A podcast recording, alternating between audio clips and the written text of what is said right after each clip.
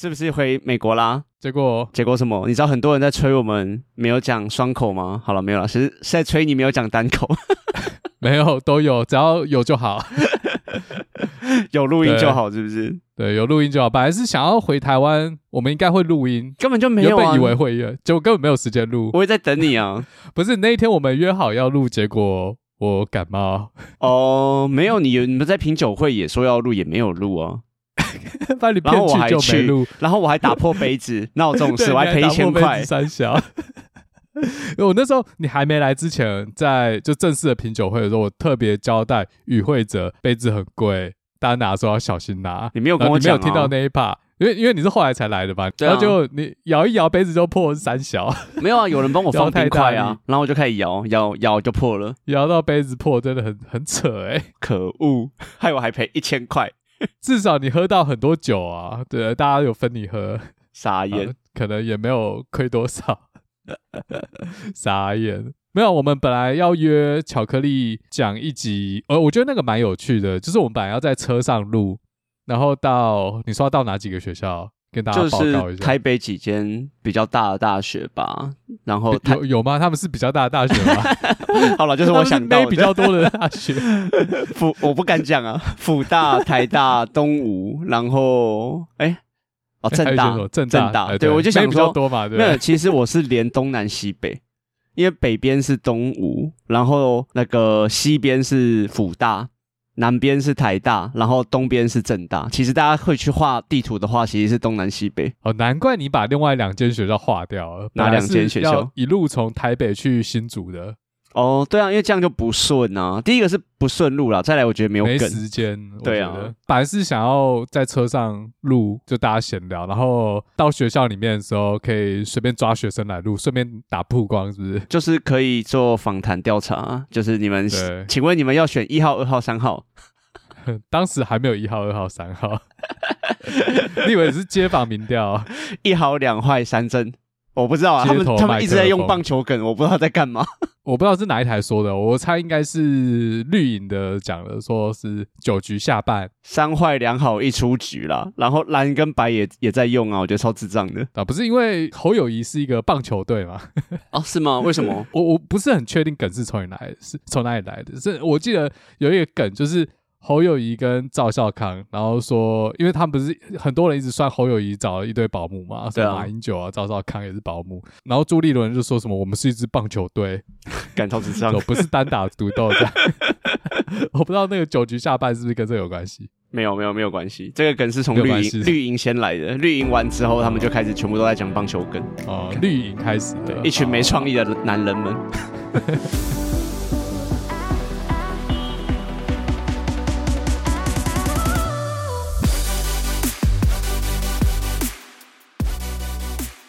欢迎加入布朗运动，我是达特一，我是史达克先生嘉豪。好，啊，现在怎么办？现在怎么办哦？我们 布朗运动就是要先乱聊，我们有个起始点，跟观众报告一下。我我们布朗运动，我们做了一个决定，我决定不剪了，录完直接上。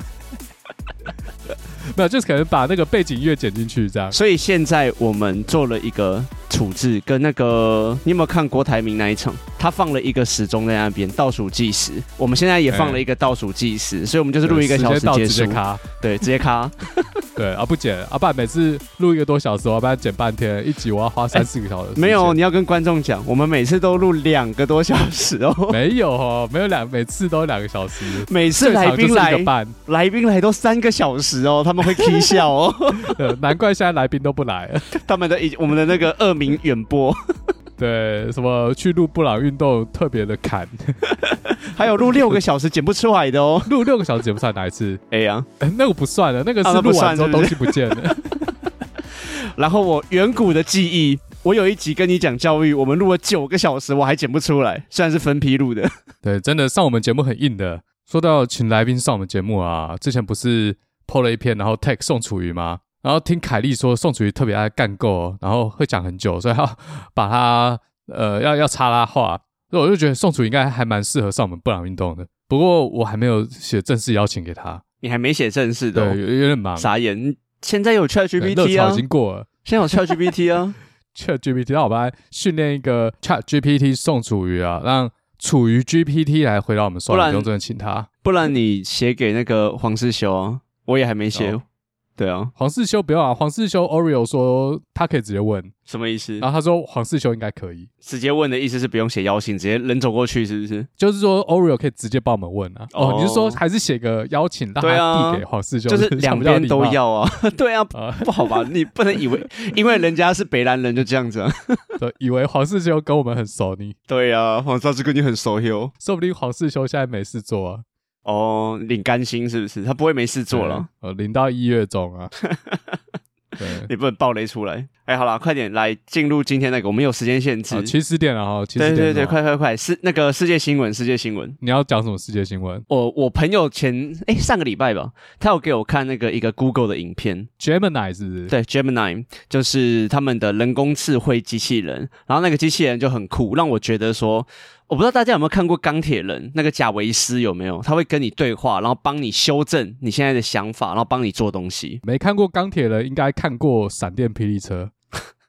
毕竟靠背，差不多啊，不，不一样吧？闪电霹雳车它顶多就是帮你侦测，然后帮你开关出开关功能那个路线，开关 function 呢？没有开关 function 而已吧？它有优化路线吗？哎、欸，不止不止，你记不记得有一集？好像他那个赛道啊，是要有 AI 来解读之后，然后把那个赛道的景物转换成影像给驾驶员。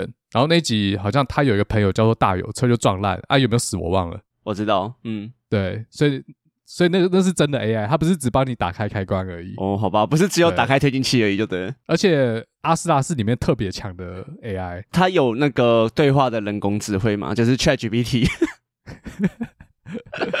而且它是多模态哦，它是读声音和影像，它不是读文字 text 要打字的。对对对，它是读声音跟影像。对，特斯拉现在往前一步了。哎，你不是在讲 Gemini 吗？左边特斯拉没有啊？特斯拉可以用语音啊。现在其他车的语音我觉得很烂哦。哦，你说现在特斯拉，我以为你是说特斯拉新的那一台。机器人，你有看最近的影片吗？哦，我知道那台机器人发散太快，Gemini 还没讲完，没差啦，我们就跳来跳去就好了。这就是布朗运动，不是吗？随便是是，一点细节都没有。对，不知道我们在讲三小。那个机器人我觉得蛮酷的哦，可是我看完很很觉得很像全民公敌的那个机器人，那不就代表很厉害？很厉害啊，我觉得蛮厉害的哦。我是看他手的影片，就是手可以乱动那个吗？然后帮你做家事。嗯，我们跟听众介绍一下，到底特斯拉这机器人是干嘛的？好了，特斯拉现在在做一款人形机器人啊。如果你要问我为什么要做人形，为什么要让它有脚，这个请嘉豪来回答。为什么机器人要做脚啊？男人的浪漫哦？没有啦，我我如果我真的去想这件事情的话，就是它可以移动。然后用轮子不行吗？用轮子不会摔倒呀。可是它轮子没有办法去做上下楼梯，或者是做比较复杂地形的一个操作移动。可是如果今天是脚的话，是有机会可以做出这件事情的。但轮子没有办法。那如果是两只脚下面长的不是脚掌，是轮子嘞？这样不会比较复杂吗？我不确定诶。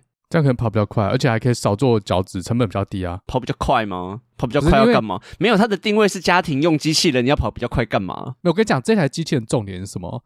重点为什么它要做人形，而且它要比照人类的关节，就所有人类可以动的地方，它都要可以动。因为它这样设计的话，如果它做成了这种机器人，可以直接使用人类使用的各种器械。对啊，所以他就不用帮这种机器人去设定只有机器人可以用的那些托，所以他就可以直接学人类怎么使用，他就怎么使用。所以我刚才问这个问题啊，有人会用脚趾来做什么事吗？脚趾画画啊，手足画家没听过，口足画家 都已经是机器人，就代表他上半身应该是好的哈。机器人也可以当口足画家。机器人要当口足画家，还是机器人可以当那个谁？你知道我在讲谁吧？当剑士，五体不满足，以武扬匡，以武扬匡的机器人现在可能已经有了云端 AI 按摩棒，还可以远端操作，选取当剑模式。对啊，他我我懂你的意思啦，他就是要帮，嗯，比较难听，就是完全取代人类了。OpenAI 的报告说，那种从事劳力活的职业比较不会被大型语言模型取代。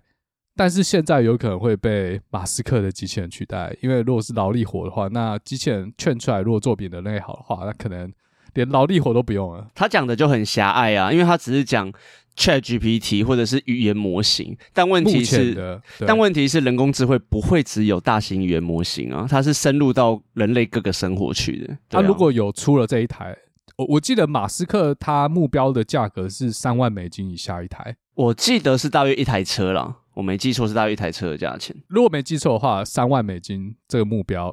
你会买吗？假设就是卖你三万美金，如果台湾零关税 我觉得要看它的功能性，而且、啊、那它有什么功能你会愿意买？看我真不晓得哎，当件事 靠腰。你要讲说，如果是瓜吉来讲这个话题的话，他一定会说，我就买一台机器人，把它打扮成喜欢的样子。那那你还要选配哈？这个下半身要选配 A B C D 哪一种？上半身也要吧？它的外观也要对啊，皮肤也要吧？它可以有的那个套件会很多，这跟改车没什么差别，空力套件嘛。看你要山上优雅的还是谁？哎、欸，我真的想不到哎、欸，因为我其实并没有这么懒，而且我觉得台湾跟美国有一个最大的不一样是，台湾的空间很小。哦，我以为说关税太高了，三万块变六万块，这也是一个啊，没有是一定的啊，就是差人家一倍，我觉得很烦啊。到时候红海代工的，但是要卖你六万块这样。那红海代工的机器人会暴走吗？真的觉得很像进入全民公敌的第一阶段呢。你还记得威尔史密斯那个吗？他们第一个阶段的机器人就是这种，只会专门做家事，然后不会听人类的话的，没有自主思考能力。然后后来违反的机器人三大定律，后来就越来越会思考嘛，就开始反叛这样子。对啊，暴打人类。对对对。真的好有趣哦！那你自己嘞？你问我这个问题，那你怎么样会买？你说要不要买一台哦？除草吧，你应该要叫他帮你除草吧？不是，我跟你讲，他只要会收拾家里，会洗碗、洗衣服、扫地，我他妈就买了。是没错啦，但是这些东西不是原本就有该对应的机器可以用了吗？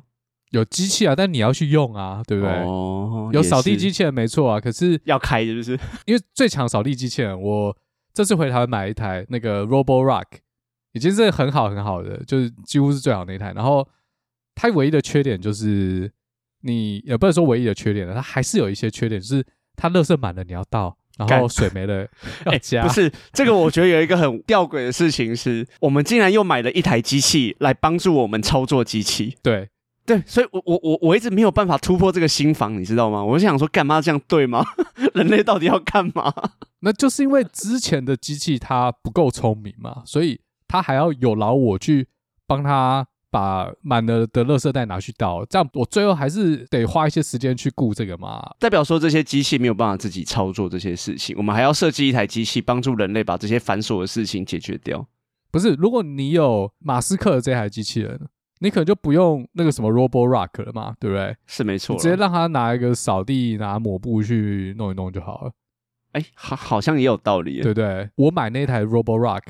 美国售价是一千一百块美金，马斯克卖这一台三万，没有，我觉得应该会把，应该会出 Roborock 的套件，然后装在那个机器人身上。你说装在那个脚上，对，装在那个脚上延伸出去，这样会很烦呢。就是他在旁边走来走去，你在干嘛？我在扫地。对，而且你讲这一个重点，我就想到，如果他这个真的做成的话，它就会变成一台。人形 iPhone，那以前 iPhone 是搭载第三方厂商开发的 App，那如果这个东西出现之后，虽然号称它可以去使用人类所有的工具，但是我我相信可能会出一些机器人专门使用的工具，让机器人在使用这些工具的时候，就在学习端是比较有效率的。我觉得你的前提要改，就是一开始讲那个前提，说不用为它设特别设计工具，我觉得这只是第一阶段。第二阶段就是我们刚讲的，它一定也会有自己的套件，它自己的工具产生，因为会更来越来越强大。套件是假奶、F 奶、E 奶，不想理你，因为它，而且这样也搭配也符合商业利益啊。每个厂商都会这样帮他去设计，帮他做，就要把这个市场做大，对啊，然后更多人加入嘛。但我也想到说，一定可能又会开始分几个阵营。就像 Android 跟 Apple 一样，像钢弹也有两个阵营啊，吉翁跟那个地球军啊，联邦。对、嗯、对，这两个阵营是。回到 Google 那一个影片好了，那个影片其实就是在展示说他们的人工智慧有多么强大，可是后来被发现说那个影片有经过剪接。它并没有这么顺畅，因为那个影片真的很强，他让他看一些图片啊或者实体的东西，然后他就可以学习说，哦，这个鸭子是蓝色的，然后可能不是一个真的，然后鸭子可以做什么？可以划水啊，可以做什么动作这样？哎，我知道它有一个比较强大的是，它可以直接从人类的行为来去判断意图是什么，不是有一个。赌博的方式就是在桌上有三个杯子，一颗球，然后可以把球放在杯子里面，然后开始移动。嗯嗯，对，在那边移杯子，然后问你那个球在哪里。嗯，对啊。Google 有一个 demo，就是它的 Gemini 可以猜到那颗球在哪一个杯子，经过移动之后，嗯、但是后来是发现，其实它根本不是真的这样去测他们的大型语言模型，而是它是给它图片，然后呃再给文字的 prompt。比如说，我现在就描述说这张图片里面。呃的球在中间这个杯子里面，然后我再换一张图片，然后跟他说，哎，这个杯子跑到右边，然后这个球就跟着这个杯子到右边。然后再跟 Gemini 说，OK，现在有一颗有球的杯子，它移动到左边了。然后问呃 Gemini，差点要讲 GPT，问 Gemini 现在球在哪？这就是所谓的有提示的 Future of Learning 啊。那原本看 demo 影片还以为它是直接给呃，又差点要讲 GPT，Gemini 看即时的看人类的这个动作，或者是看这支影片，然后问 Gemini 球在哪？然后 Gemini 还答出来，这太厉害了。就其实不是，对，它就是大家会以为那是 real time，然后速度 response time 极快。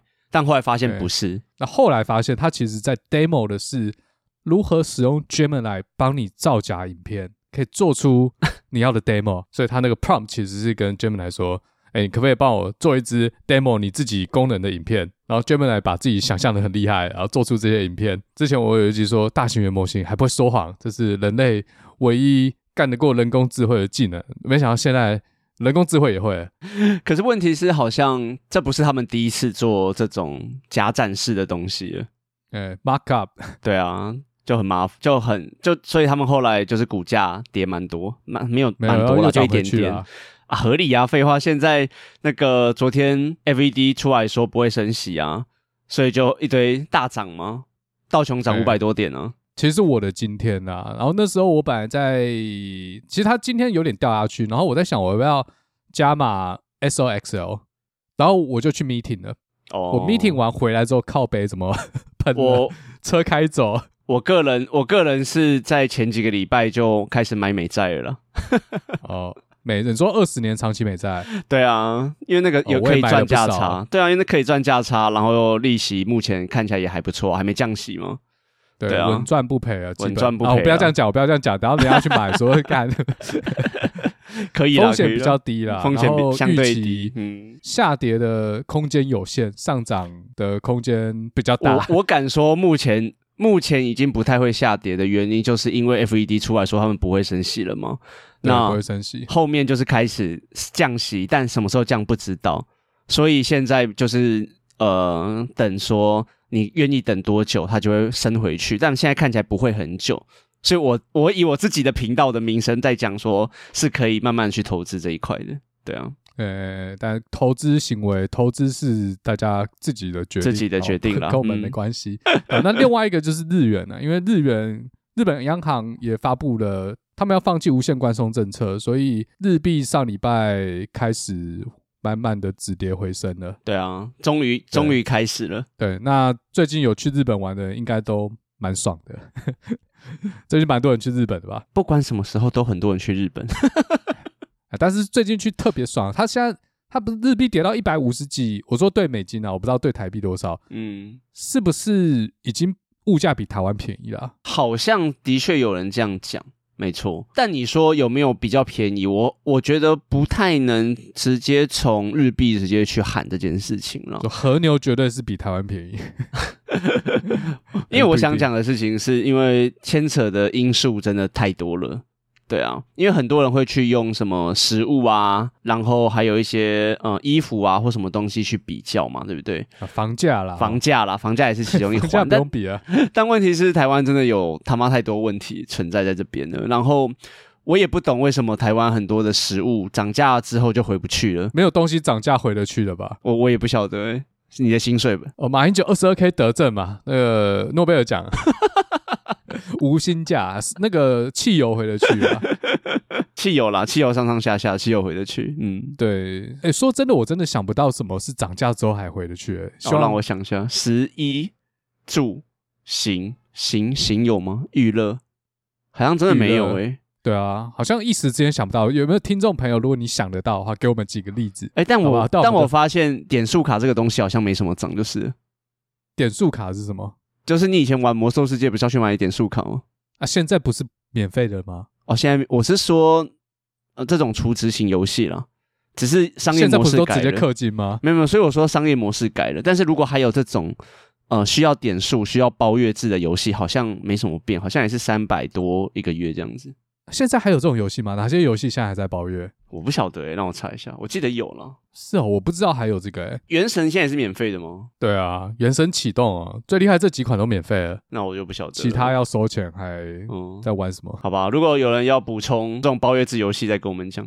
应该有了没有？现在不是包月制，现在是订阅制游戏。我想起来了，因为像是怎样？像 Switch 或者是比较大型的那种游戏。公司他们就是出订阅制，然后让你免费玩他们的游戏，这样。那 Switch，因为我因为我主买 Switch 了，我不是买 PS Five。那 Switch 它比较像是，呃，有好几款游戏，你需要连线跟全世界对打的时候，你需要跟任天堂他们做订阅制。哎、欸，这我知道。你不是游戏的订阅制哦，是。整个跟任天堂的订阅制，他说目的是为了让他们的伺服机还有连线品质更顺畅。OK，就是使用者付费，对，使用者付费，没事也跑去占品宽。对，因为像有几款，像是那个干嘛突然忘记了，萨尔达，萨尔达不用啦，一堆林克跑来跑去要干嘛？反正就有几款就是 FPS 的游戏啦，就是枪战型的游戏，然后娱娱乐型的。对，然后给小朋友玩的那种，然后如果有更大型的连线活动，斯普拉顿啊，我想起来了，斯普拉顿三，哦，它不是那种呃打出去会有血腥的，它是打水球占领地的那一种，比较适合给小朋友玩。哦，你说七弹大？对对对对，七弹类类似七弹那种，然后它是打领地，它不是打人，对对，就还蛮有趣的啦。然后这种东西，如果你单机玩就很无聊，所以一定要逼你线上玩，然后逼你线上玩就有点包月制的感觉，嗯。那个它是订阅它的连线的这个功能啊，对对对，如果不订阅的话，你还就只能单机这样。没错，有时候有点呃，去 subscribe 它某方面的功能要开启。但你刚才讲到一个蛮有趣的，因为物价齐涨嘛，对不对？比如说你吃饭涨，吃拉面涨，然后买衣服也涨。可是游戏，比如说它出了一款皮肤，皮肤会涨吗？我想一下，因为制造皮肤可以说是一次性成本。那你现在把 low 的 skin 打开啊？其实，但我没有买过 skin，我不晓得以前多少钱，现在多少钱呢？啊，其实可能也会涨哦，因为为什么开发这些 skin 的人的薪水有涨吗？应该会涨啊，还是没涨？一定有涨啊，因为整个薪水是通膨的，美美国的或台湾的其实薪水都有通。OK，所以它这些物价涨，所以工程师薪水也要涨。那工程师薪水涨的话。啊，就算那些皮肤啊，他只要做一套，他也不用再多生产 真的原物料去把它做出来，它还是会涨。好，他多卖一千套跟多卖一套的 价钱吗？那 cost 的是一样的。所以卖皮肤是很爽哎，干。但是这个是他们也算是美术设计者他们的产品嘛，所以你说有会不会涨价？哎，我你你你提了一个蛮有趣的概念呢。对啊，那这些艺术品的涨价到底是怎么去定价的？艺术品，你是指什么？佳士得在卖那些？对啊，NFT 啊，佳士得衣服、花衣、花服。呃，先不要讲实体的，比如说衣服或者是实体，因为会有原物料的成本在里面嘛。我们先不谈这个。那如果是虚，比如说画作。可是画作也有画画的成本，我也不确定。我觉得它比较不是看成本的，因为它的成本跟假设这个作品它已经是天价，那你说成本极低就对了。好，那如果先这样子讲，那如果是画作和 supply 的问题，对啊，画作这种东西的涨幅跟其实跟通膨其实没什么关系吗？但可能也有，因为人们赚的钱变多了，他们的花费变多了，他喊价的。那一个比例就会变高了，是这样讲吗？因为他们变有钱了，对啊，他变有钱了，嗯，对啊，那确实，因为可能如果去看佳士得或苏富比的拍卖，它一定是未来更有可能去突破历史高价，因为这个世界的财产只会越来越多，财富只会越累积越多。我是说金字塔顶端那些人啊，Skin，我刚刚看 low，好像有些有些没有诶，像是我刚随便查雷兹，雷兹好像要涨价。我知道，我我跟你讲啊，因为贵的皮肤还在海上哦。这这啥小了？这什么梗？这什么烂梗？不是每次油价降回来之后嘞？然后油油油还在那个油还在海上运，是不是还没有回来？便宜的油还在海上，还没。你们美国是美国最好是会讲这个啦，傻小。台湾不是都这样吗？马英九油电双涨吗？那是台湾，便宜的油又 always 在海上。对，没错。刚才讲到涨价啊，我这次回台湾，我觉得房子超贵，没办法啊。我上次是不是也讲过？就是，可是这次又比上次更贵。你下次回来又会更贵啦，所以我还不赶快买，是不是？你在美国买就好了，你在在台湾买干嘛？你要回来，因为台湾会一直涨啊，美国不一定啊。哦，自产是不是？而且而且台湾的持有持有跟维持了，嗯，持有成本这么低，拜托也是了。那我当你的中介，可能不涨？那我当你中介，我帮你 当中介要抽成，我帮你维持跟那个帮我住挑选标的，帮你住也可以啦。帮我住啊，帮我顾房，帮你使用，对，然后还要够还要 charge 我这样。帮你租出去啊？干嘛这样？哎、欸，不过这次我回台湾，我发现，因为上次我有讲到赤峰街嘛，啊、我们那时候吃饭也在附近。赤峰街那些巷子里面，现在都变成一些文创小店了，一些咖啡店啊、酒吧啊。没有，你讲这句话就真的是老了，因为已经改很久了。那边很潮，对，我知道，很多年轻人都很爱去逛。对，上次我回去，我就发现很潮，然后这次我回去，我发现。全台北市的年轻人好像都在中山站，因为中山站好像是不是变成全台湾最吵的地方了？已经比信义区吵嘞。你这样讲，我觉得有分众了。因为新义区毕竟还是像娱乐消费中心，然后去那边的就是去消费嘛，看电影啊，然后打扮的比较 high class 一点的人也可能会在附近逛。可是中山站会是比较在更年轻人一点点，然后会有一些文青小物，然后有一些比较有名的拉面吗？或者是一些轻食店会在那边经营，然后就是有比较有气氛。我觉得还是。那个群众 TA 是不太一样的。你是说信义区是我们这个年纪去的，因为消费比较高，是不是？欸，不一定啊，有些年轻人说不定他们打扮的很 fashion，夜泡夜店也会过去啊，是吗？哎，可是我觉得中山站我看到的年轻年轻美眉怎么样？年轻人。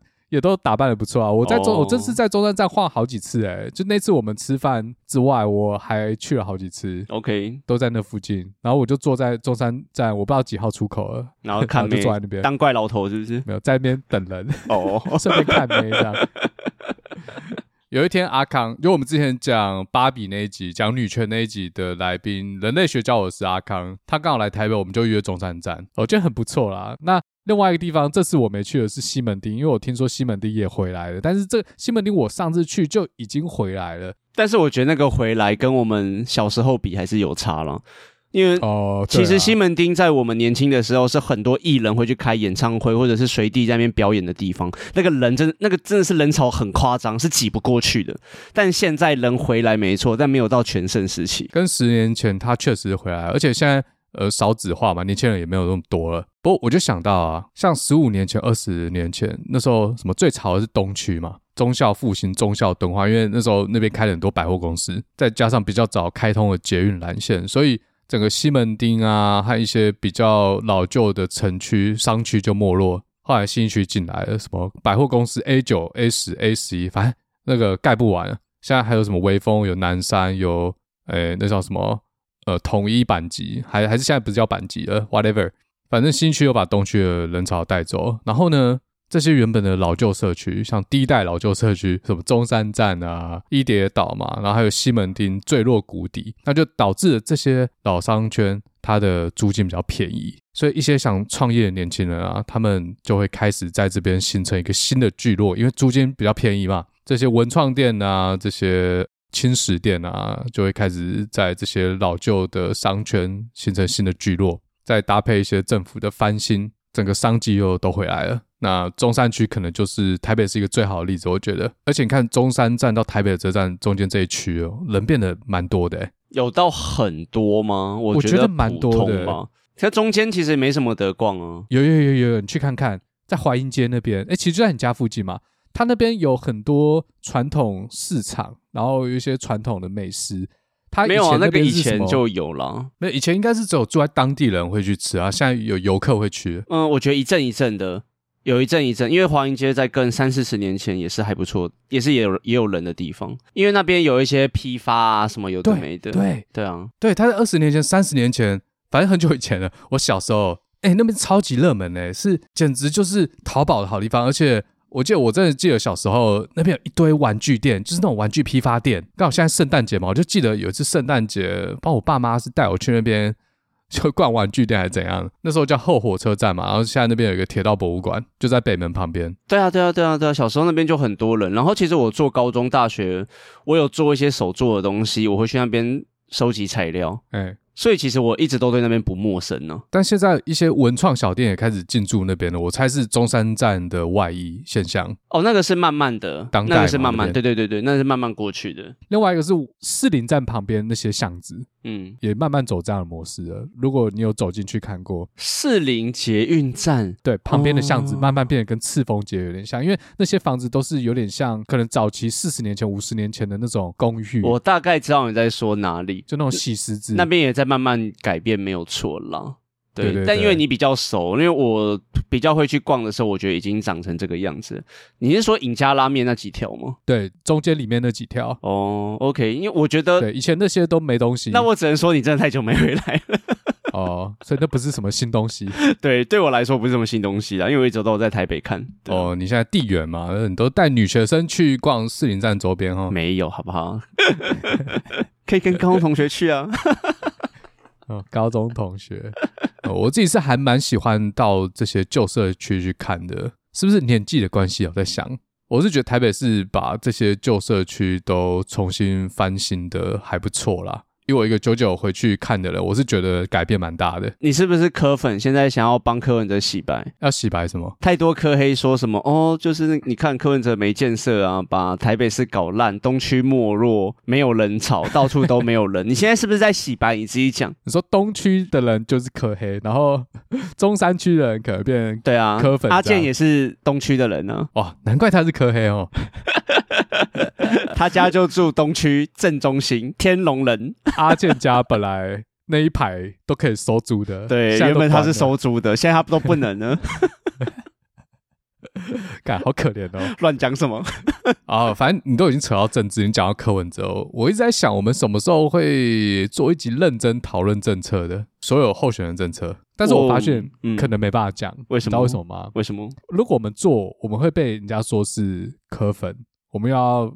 帮柯文哲护航，为什么？因为我们可能会花三小时讲柯文哲政策，然后其他人可能只有十五分钟。可是，嗯，你记不记得我们其实那一集，我们跟巧克力录的时候，我们把三个人的政策都拿出来讲了。只是为什么观众朋友听不到？是因为我们都剪光了。那个时候我们讲政策，讲到巧克力睡着，然后我们想说啊，干这行不行诶，观众也会睡着。对，但我这边先澄清一下，我不是说其他候选人没有政策，我相信不管是。侯友宜还是赖清德，他们可能都有一份政策白皮书隐身在网络上的某个角落，但是我感觉他们好像没有特别想要去提他们的政策是什么。即便有好了，即便有这份东西，就有点像是我们花时间去讨论他们自己都不 care 的东西，那我们还 care 什么呢？Je m'en fish。从你接触到的媒体，你同意我这个讲法吗？嗯，我补充一下，比如说我们帮赖清德在找他的证件的时候，他有一份。他们自称很完整的计划叫做“希望工程”，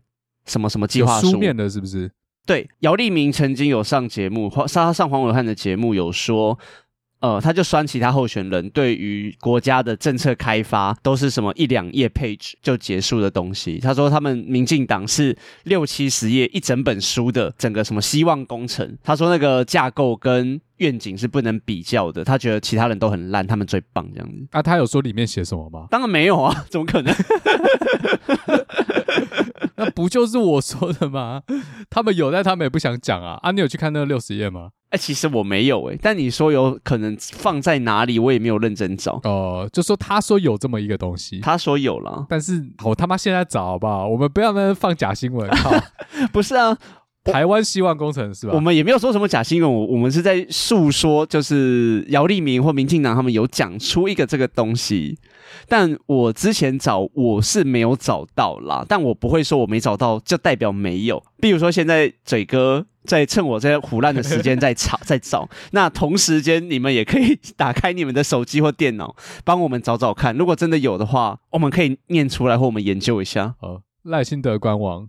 有国家希望工程，我看一下到底有没有公开啊？这六十页的，呃，有点难找诶、欸，靠政策愿景，我有看到大方向啦，但是细节的内容该怎么做，经费哪里来，我目我是没有找到。OK，我找到在赖清，这是赖清德的官网吗？赖清德官网有一个。有一页写有感证件，然后国家希望工程大概，然后他也把他上次国家希望工程那个 YouTube 的影片放进来，但那个影片其实蛮空的啊、呃。这个这一页的话，大概我猜四百字吧。哦，有下载档案，OK，我来看一下啊。哦，有有有有六十页，好，哎，没有，只有十二页，好不好？靠北哦。然后每一页都是表格哈，然后非常的 Okay. 呃战略模糊啊，只能这么讲。你就是绿黑啊！我没有绿黑，我跟你讲，我那集跟 Oreo Oreo 那集，我不是说我还在等那个男人吗？我一直在等赖清德要抛政策啦。就是我觉得，毕竟他们民进党执政了八年，应该是可以提出一套很完整的政策。但是如果我这边在好小，如果听众你去 YouTube 搜寻候选人名字，空一个证件，或者你在 Google 上面搜寻的话，其实真的不是很好找到。赖清德到底有哪些场合他讲了他的政见？所以我不能说他们没有讲，或者是他们没有政见，而是他们把主要的时间和精力在这场选战里面，不是去注重未来四年要做什么，还有政策面要做什么的论述。我应该这样讲比较对。但我也没有去柯文哲官网或者民众党官网看民众党有什么隐藏的什么政策白皮书，我也没去看啊。我就只看候选人他自己对外公布的，就是在演讲或者是在。什么场合上讲出来的？因为他会讲，代表他重视嘛。你也可以说，他们的支持者也可以说，没有啊，他就比较内敛，竟还蛮恭维你。我觉得这不是内敛的，应该说每一个候选人都很聪明，他知道当然最接近他们的 TA 啊，要听的东西是什么。那如果赖清德讲政见拿不到票，他自然就不会想要讲政见哦。那侯友谊讲政见，他拿不到票，他就不会想讲政见。所以侯友谊和现在是赵少康嘛？他就是说柯文哲讲的东西我们也可以做啊，这招很厉害。那那个民进党就说他们提的东西好的我们都会做，这样就好了。啊、而且好像也确实是这样诶、欸。你知道大学的时候，每次考期中考、期末考，有一些比较会念书，然后也比较大方的同学，他们可能在交卷之前啊，就会不吝啬的提供一些呃后面在等的同学一些必要资讯。这样你看柯文哲最近在做这件事，他每两天三天就会。抛一个政策啊，比如说教育政策、农业政策，然后劳健保政策。没有啊，柯文哲也说了，如果他当选的话，民进党的两岸对策他也不会动。所以大家其实都在抄来抄去嘛，大家都开写论言。呃，我觉得柯文哲讲这个他比较不是抄啦，因为他可能是想要骗票。三立都说他要骗票，就是、每个人都说他要骗票啊，骗小蓝骗小绿。对对，然后现在又要说自己是什么深绿、墨绿、哦，然后每天 那个新台湾加油就开始黑。那另外一个，我觉得赖清德至少从我听到他有限的讲他要做什么，或者是呃民进党这八年过去做什么的这些少数影片里面啊，我觉得另外一件事情我比较不认同，大家可能会觉得我在搞赖清德，不能这样讲，因为我对。赖清德期望很高，所以我对他要用对跟柯文哲一样的标准。像侯友宜，我就没有特别拿出来讲嘛，因为我就对他不期不待。啊，如果他真的选上，他就好好抄作业就好。而且赖清德这八年，他有在中央执政过，所以理论上对他标准应该更高才对。他比别人更有建设，他应该要能够提出比别人更有见地的未来四年政策。你已经用那个二零二四未来的四年后总统来定他了嘛？对不对？对，赖总统好，所以我们要用总统的规格来检视他说的一切，要双标一下。对，已经是总统了。因为因为有一个东西我不太认同，就是赖清德会讲他过去做什么嘛？那当然，我们今天选总统有两件事要看，第一个就是他未来想要做什么，那第二个是他过去的记录是不是足够。Convince 我们说他未来做的这些事是他做得到的。那所以柯文哲当然会说，他台北市的时候做了哪些东西，哪些东西，什么市场改建啊，北流北艺啊。那侯友谊也会说他在做市长的时候做了哪些事啊？虽然说我不知道，因为我不是新北市民，你要不要补充一下这里？没有，没有要补充任何事情啊！你补充都会被我剪掉，是不是？上次又被我剪掉啊！而且新北市民跟我说，就是侯友谊去选市长的时候，他们就没有市长了。像之前他们会有很多公文会盖。就是市长的印嘛，或者是市长现在讲什么话？他说，自从他要选举之后，就再也没有这种东西了。至少他之前当过吧？有啊，有啊，有啊，之前会有。对啊，他还是有做一些事嘛。虽然柯文哲一直在酸说啊，你们那个呃新北的捷运也是我们台北过去盖的。我觉得讲这个就不用，因为大家都合作啊。对啊，对啊。Anyway，因为只有台北市有经验嘛，所以台北市去支援其实也没什么好好说嘴的。对啊。那但是赖清德，我观察到他在讲说过去这八年民进党。做了哪些事的时候，他用的方式是说，第一个通过了什么法案，那这个我觉得 OK，比如说通过了矿业法，然后矿业法我不熟就不讲了，呃，或是吞房税二点零，然后最常拿出来说嘴就同婚法，同婚法比较大啦，因为就是 LGBTQ，矿业法有过吗？我有点忘了，应该是过了啦，不过在野党一直在批评的是当初说要过的没有过了。对，而且这些法案可能是有更多人在意的，就是比起同婚法，有些是在选前过了，像最低工资法和吞房税二点零。那当然，我们也不能说他就是要拖到选前才要过，要什么政策买票。先不管这个，这个我们等下后面再说。可是同婚法对我来说，啊，我接下来讲的这可能会被骂，会被留负评，但 anyway，这反正这是我自己的呃一方面的看法。同婚法固然重要啦，因为它是一个普世价值啊，大家觉得它是普世价值嘛？因为嗯，性向不是一个人的错，本来大家就都有权利结婚，这样我也认同。可是同婚法这件事情，它本质上，第一个它是透过大法官视线之后必须得通过的，那第二个它是 benefit 一小群人。那当然，大法官视线这件事情，这是由民间发起，那后面民进党应该也是支持，没有错。但是我觉得这种类型的法案，它其实没有危害到其他人的利益，所以它其实是相对容易通过，相对容易取得共识。没有人会因为这样的法案权利遭到剥夺。那当然，有些团体他反对同婚嘛，那呃，其实对他们来说，他们宪法赋予保障的权利是没有被剥夺的，但他们就不爽。但是我可以说，通过这样的法案，对选票是很有帮助的，因为首先，呃，受贿的这个族群。很自然的会支持民进党，那其他社会大众支持这样普世价值的人也会支持民进党。但实际上，这样的法律，我觉得在现今这个社会，其实不是那么难通过。因为说真的啦，台湾信仰基督教比例实在是太低了。好，讲到这，就一定会被很多人干掉，尤其是 LGBT 族群。但是我欢迎反驳，有可能是一些我不懂、我不知道的地方，那欢迎大家提供我更多见解。可以 Apple Podcast 留言，呃，或者是私讯告诉我啊。如果你要留一颗心，这也是你的自由。我们也要抹杀这些为了同婚法通过努力了二十年、三十年的人。但是就我看来啊，他为什么会在呃这八年内通过？这是一个世界趋势。假设这些人提前三十年努力，然后呃努力了三十年，然后现在是一九九零年，哦，我觉得这个法律是不会通过，民进党也不会支持。因为在一九九零年的时候讲这个对选票没有帮助，到了两千年之后，二零一零年之后，西方国家陆续通过呃同婚这件事情，而不是只有台湾在推这些法律。现在是一个网络时代，其他国家发生什么事，其实呃新一代年轻人，包括或者四五十岁以上人，其实从网络上都看得到。再加上文化入侵啊，西方的媒体、西方的电影、影集一直不断在倡导这样的价值观，所以其实。它并不是民进党单一的功劳，反而是一个很容易拿到选票的一个议题啊！我就是不知道为什么国民党在那边反，不知道在反三小，所以我觉得某种程度上，民进党就是顺应世界趋势，然后踩了一个不错的点。但是对于台湾现在面对的一些问题，而且这个问题不解决，我们很快会开始面对这些问题带来的冲击。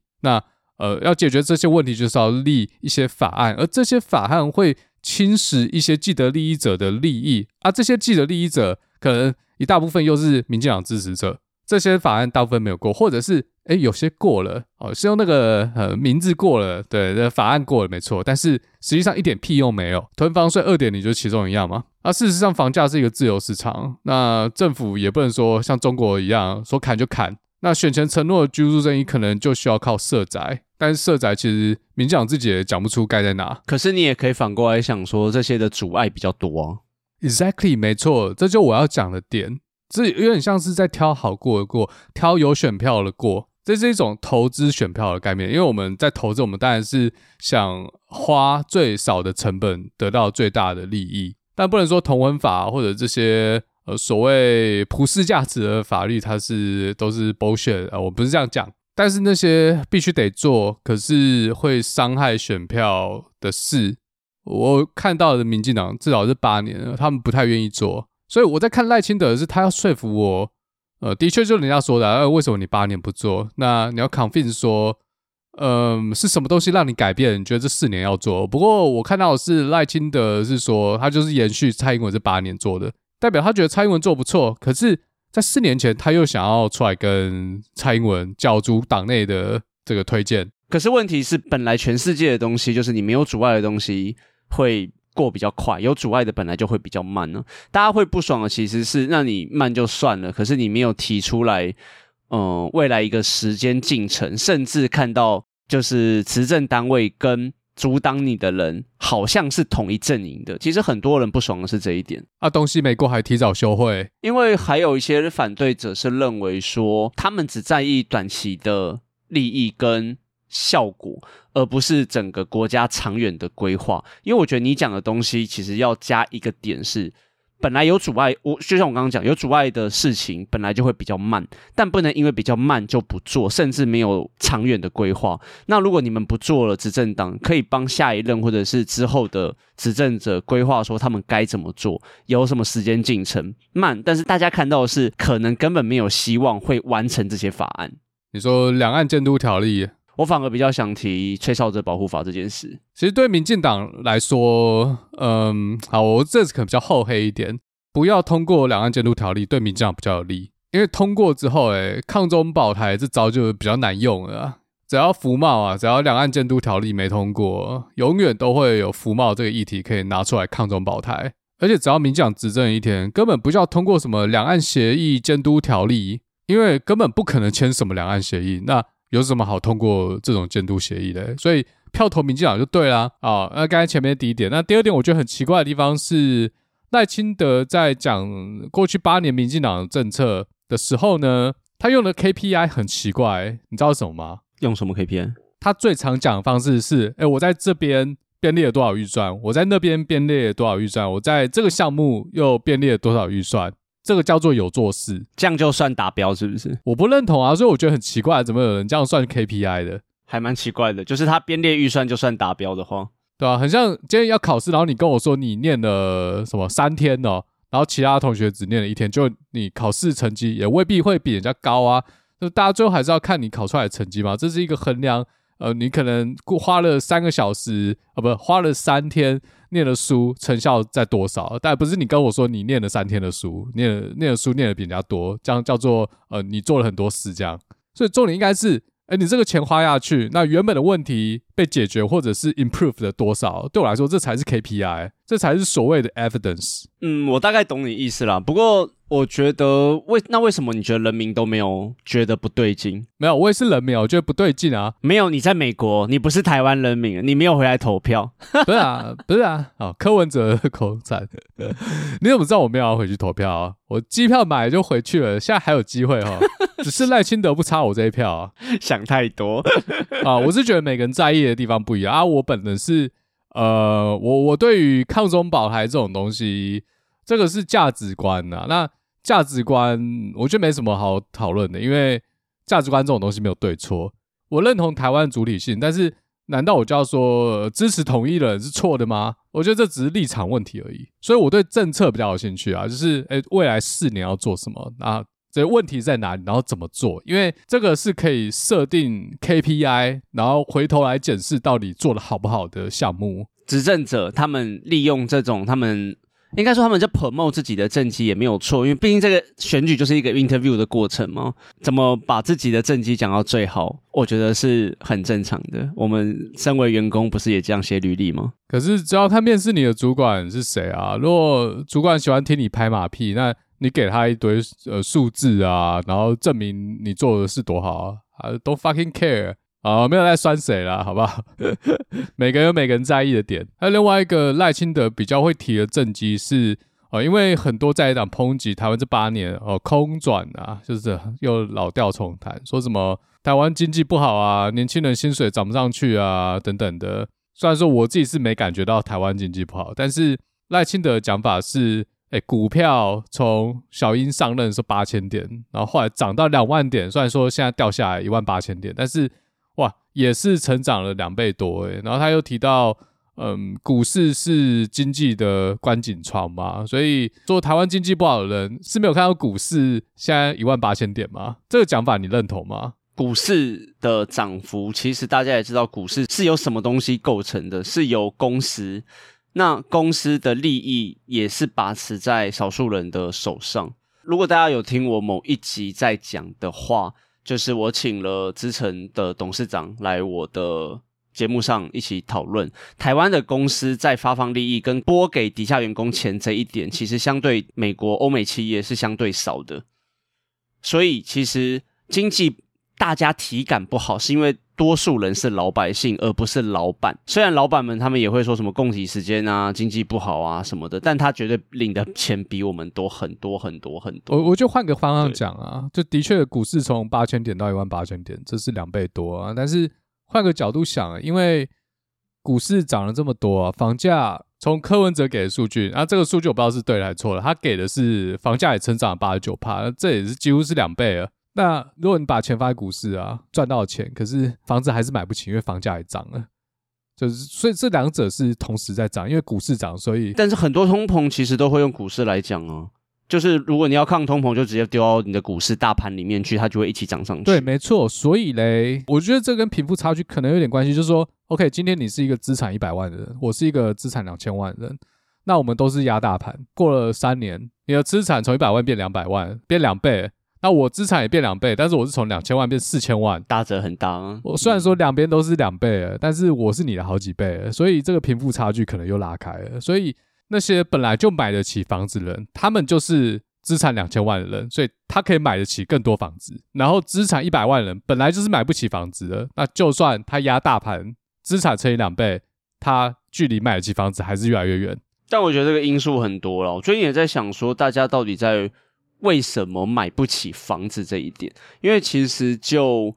先不讲台北市什么两三千万、三四千万的房子，就算以前一两千万，大家还是在靠北买不起。可是问题是，我算一算，或者是用台湾的银行制度的贷款来说，理论上不可能买不起。以一个出社会三到四年或四到五年的人来说，除非大家的消费。就是赚多少花多少，没有储蓄概念，没有理财概念。可是你觉得月薪的百分之多少拿去付房贷叫做买得起？百分之多少？对，我觉得三分之一到二分之一吧。三分之一到二分之一，二分之一其实蛮多的。如果对一个只有。五万块或者十万台币月薪下，可是其实我看过一篇报道，或者是说，呃，房租或者是你的付给房子的价钱占你薪资的三分之一算合理。三分之一我觉得可以，那只是提高到，那只是提高到二分之一，因为但房子是你的，还不是啊？你要付完才是啊。这个时候就要用政客的话了，谁会乖乖的付完房贷？你说付到死，那你只要在房贷付完之前先挂，你就赢了，是？其实我也不知道诶，因为你觉得房贷付到死这一点到底是一个什么想法？我觉得我们两个可能是属于那一群买得起房子的人，然后那些政治人物又会说，现在很多年轻人他买不起房子，他干脆不买了，他直接躺平，他赚到的钱拿去呃消费。想要买他想买的东西，去他想去的地方玩。嗯，那当然，我觉得我的同温层是比较少这样的人。对，那你觉得嘞？你有蛮多的，蛮多的，是不是？蛮我蛮我我我的同温层蛮多人就是在靠北买不起房子。靠北归靠北，我也靠北，但是其实我买得起啊。你说靠北不买或买不起，哎、欸，真还是有啦，一半一半，我觉得一半一半，就是有确实真的有人买不起。嗯，对，但我不懂为什么他买不起，因为我不可能摊开人家的薪资账本，说你他妈的只问他，在联发科，然后你跟我说你买不起，在那边靠北三小，没有我，我觉得不合理啊。以年薪百万的人来说，我我不觉得，我觉得买不起不合理。他我觉得是不想买，或者是没有去研究，还是是买不起四千万的房子。然后他也只想买四千万房，哦、没四千万别出门。那不过话说回来啦，因为贫富差距还有房价涨那么凶的关系，我觉得这的确是存在啦。那但可能绿营侧翼又会说什么什么，可能要借用刚才引用嘉豪讲的话，就是才不是买不起之类的，whatever。居住正义可能有一部分就是在盖社会住宅。我觉得这个是没有办法中的方法，欸，哎，嗯，我觉得像黄国昌提的囤房税或者是税务的问题，也是可以去研究一下的。虽然我觉得有方法的人还是有方法了，我必须讲，对，那是什么方法，我这边就不多讲了，因为我们这跟我们的主题无关。嗯，你说。低利率贷款是不是？然后可以贷百分之百？不是不是不是，因为比如说囤房税或者是贷款问题，比如说第三间、第四间银行贷款给你的利率，啊、有人头就够了哈。嗯，没有没有，不用一个人就可以了。怎么怎么做？怎么做？我就说我不想分享了没？为什么？分享会怎样？不行不分享啊。靠北，剩五分钟哦，那我讲一下下了。因为比如说第二间、第三间，但总价还是可以用一些信贷或者是比较不一样名目的贷款，不要去挂房贷。哦，你要杠杆开到满就对了。对，杠杆开到满，不要用房贷的名义下去借钱，然后去贷款买房子，其实是做得到的。很泡沫哎，这个 就杠杆开到满了，但这个很挑，很吃你的标的了。因为假设你挑的标的都是还不错的，那很容易出租下，其实对现金流根本没有影响。嗯，好，这边对这边帮东哥打了广告，好不好？如果要想要知道怎么买到比市场价格低的房子，去听东哥经济学，这是他的专业。他最近有跟你在广告吗？没有啊，没有啊，我只是忽然想到啊，因为他就是做法拍屋的嘛。那哦，他从这边也。可能赚到不少钱这样，而且你知道吗？讲到社宅，我就想了一个比喻，就民进党不是也说他们盖了很多社宅，然后柯文哲就会反驳说啊，盖哪你给我看，然后说民进党列出来的这些都是包括规划中和已规划，但是之前我们跟阿健那集不是有说，到底是在任内要盖出来才算，还是在任内有规划就算？按每个人的标准不一样，那说有规划，啊规划的东西在哪？呃，这个就大家自己去。自己自己解读好不好？我记得赖清德有针对这回应啊，说小英还没卸任呢，啊，等他卸任那一天再来看嘛，可能东西都出来了。可是每次讲到这个，我就想到一个比喻，你知道 Kobe 和 George 的故事吗？你说哪一个？Kobe Bryant 和 Devin George 的故事吗？在哦，某一天某一个晚上、oh,，Devin George 就说：“我跟 Kobe 一起拿了八十二分那一次吗？是八十一分还是八十二分？八十一，八十一分啊，八十一分，多一分是 George 拿，是不是？对，他说他对他跟 Kobe 拿了一起拿了八十一分，然后每次在讲社宅，我就想到这个故事，你知道为什么吗？为什么？因为民进党列出来盖的社宅啊，那里面都是 Kobe 的得分。”然后再一直搞抠币，可是你这样讲又帮柯文哲洗吗？你现在在帮柯文哲洗不要把它讲出来，你就已经被打成柯粉了，你还想怎样？没有，我就是想到，我就想到这个比喻，忽然想到 啊，最后收个尾啊，应该没剩多少时间了，剩一分钟，对，然后收个尾，收个尾，最后一个问题啊，好不好？好，可能会超过一分钟，但没关系，来看你要回答多久，凉了啦，凉了啦。好，你讲你讲，这是什么？葱花的音效你？你没有啊？就是我们一个小时要录完啊。好，蓝白盒到现在已经失败了嘛？嗯、失败了、啊。然后，身为一个被贴标签贴好贴满的柯粉，你是怎么看的？你还会去投票吗？我应该会啊。最近的民调，柯文哲已经落后这么多，但是呢，你会想要弃保吗？不会啊，我不会想要弃保啊。我从来没有在弃保这件事的。那你不会想要弃保的原因是什么？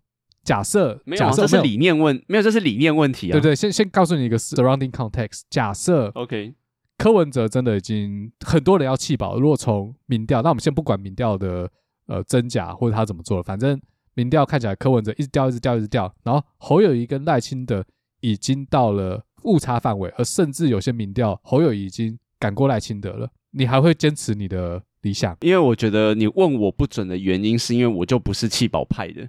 就是在我的眼里，我觉得我认同谁我就投谁，欸、我不会看现在的趋势怎么样，然后为了嗯挤下谁我就投谁这样子。因为我一直有讲说，我其实一直都不认同国民党的理念，因为他们太轻松这件事情，然后不太给年轻人机会，所以国民党在我们年轻人这一个点里面，本来就是会被删除的选项。那不投给民进党的原因，其实是因为不希望他们一党独大、独党政治，而且相对啦，相对赞成柯文哲的理念，所以我会投给他。但你说的弃保派，可能是会因为他们的理念是，不管其他谁当选，我就是要拉下民进党，因为我是不完全赞成这一个理念下，所以我我就不是弃保。没有没有没有，这个是蓝营的理念，但是对你来说。有可能是，就你不想要国民党当选。如果是从柯文哲跑票到赖清德这边的话，哦，你说我会不会投给赖清德？是不是？就是假设我靠，你不能接受，哦，你让我想一下，赵少康，对，哦，对，你要你要往这个方向想，因为你刚才已经说你不会投我不会啊，我不会啊。